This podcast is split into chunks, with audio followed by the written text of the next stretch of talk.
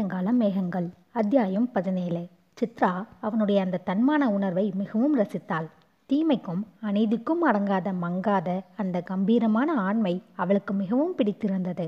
அதை அவள் விரும்பினாள்.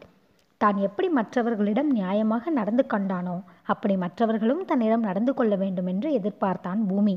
ஆனால் பல சமயங்களில் பல நியாயங்கள் ஒரு வழிப்பதையாகவே இருந்தன. உடல் வலிமையாலும் மன வலிமையாலும் சேர்ந்தே தீமைகளையும் சமூக கொடுமைகளையும் எதிர்த்தான் பூமி. அதனால் முத்தக்கால் மெஸ்ஸின் வளர்ச்சிக்கு ஏற்பட இருந்த பல இடையூறுகள் தவிர்க்கப்பட்டன. அந்த மெஸ்ஸுக்கு அவன் ஒரு பாதுகாப்பாக இருந்தான். அது பல படிகள் மேலே வளர காரணமாய் இருந்தான். அந்த மெஸ்ஸுக்கு வாடிக்கையாளர்களான சில டாக்ஸி டிரைவர்கள் ஒரு புதிய பிரச்சனையோடு பூமியை அணுகி அவன் உதவியை நாடினர்.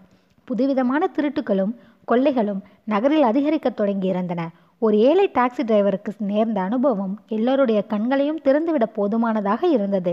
முத்தக்காலை என்று பெயருடைய அந்த டாக்ஸி டிரைவர் அன்று பகல் முழுவதும் பல சவாரிகளுக்கு அலைந்து சம்பாதித்த பணத்தோடு இரவு பத்து மணி வரை ஓட்டலாம் என்றெண்ணி மவுண்ட் ரோட் புகாரி வாசலில் டாக்ஸியோடு காத்திருந்தார். காக்கி பேண்ட் பாக்கெட்டில் மீட்டர் வசூல் பணம் இருநூறு ரூபாய்க்கு மேல் இருந்தது.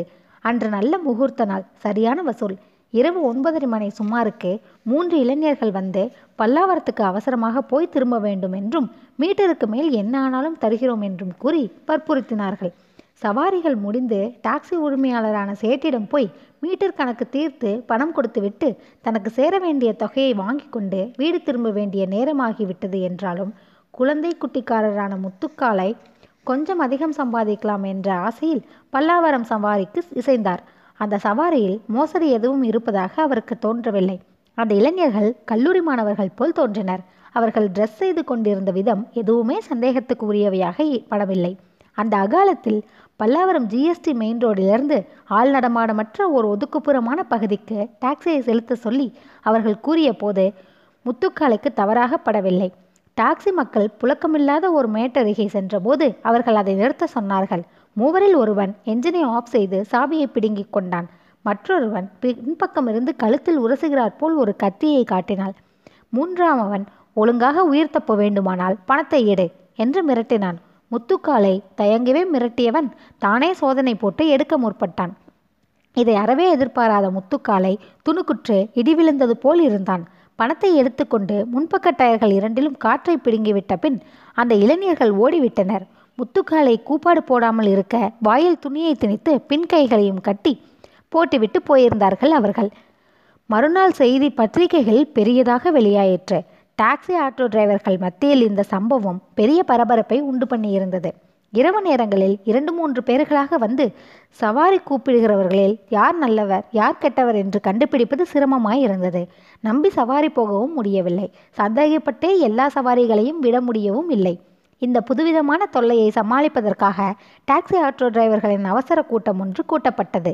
பூமி தற்போது ஆட்டோ ஓட்டவில்லை என்றாலும் சாப்பிடுவதற்காக மெஸ்ஸுக்கு வந்த டிரைவர்கள் சிலர் பூமியை அந்த கூட்டத்துக்கு வர வேண்டும் என்று வற்புறுத்தி அழைத்தார்கள். அவர்கள் அழைப்பை ஏற்று பூமியும் அங்கே போயிருந்தான். எல்லோரும் அவரவர்களுடைய யோசனையை சொன்னார்கள். பூமிக்கு மிகவும் வேண்டிய நண்பன் ஒருவன் நாலந்து பேர்களை ஒருவனாக எதிர்த்து நின்று சமாளிக்கும் வகையில் ஒவ்வொரு ஆட்டோ டாக்ஸி டிரைவரும் கராத்தே ஜூடோ குங்ஃபு ஆகிய நவீன தற்பார்ப்பு முறை கற்றாக வேண்டும் என்றும் அதற்கு பூமி உதவி செய்ய வேண்டும் என்றும் கூறினான். அந்த யோசனை எல்லோராலும் கரகோஷம் செய்து வரவேற்கப்பட்டது. குறிப்பாக இளம் வயது டிரைவர்கள் அந்த யோசனையை உற்சாகமாக வரவேற்றார்கள். இந்த யோசனையை ஏற்கனவே என் நண்பர்களான டிரைவர்கள் சில பேருக்கு நானே தனிப்பட்ட முறையில் தெரிவித்திருக்கிறேன். டாக்ஸி ஆட்டோ டிரைவர்கள் சவாரி செய்பவர்களிடம் பணம் படுக்கிறார்கள் என்ற பழைய மாமூலான புகார் மறைந்து சவாரி செய்பவர்கள் தந்திரமாக டாக்ஸி ஆட்டோ டிரைவர்களை மறைவான இடங்களுக்கு அழைத்து சென்று அவர்களை தட்டி பணம் பறிப்பது ஆரம்பமாகி இருக்கிறது. வலுச்சண்டைக்கு போகக்கூடாது. வந்த சண்டையை விடவும் கூடாது. தற்காப்பு என்பது மிக மிக அவசியமானது. தற்காப்பு ஏற்பாடு செய்து கொள்ளாமல் இனிமேல் இந்த தொழிலில் காலந்தள்ள முடியாது என்று பூமியும் அந்த யோசனையை ஆதரித்தான்.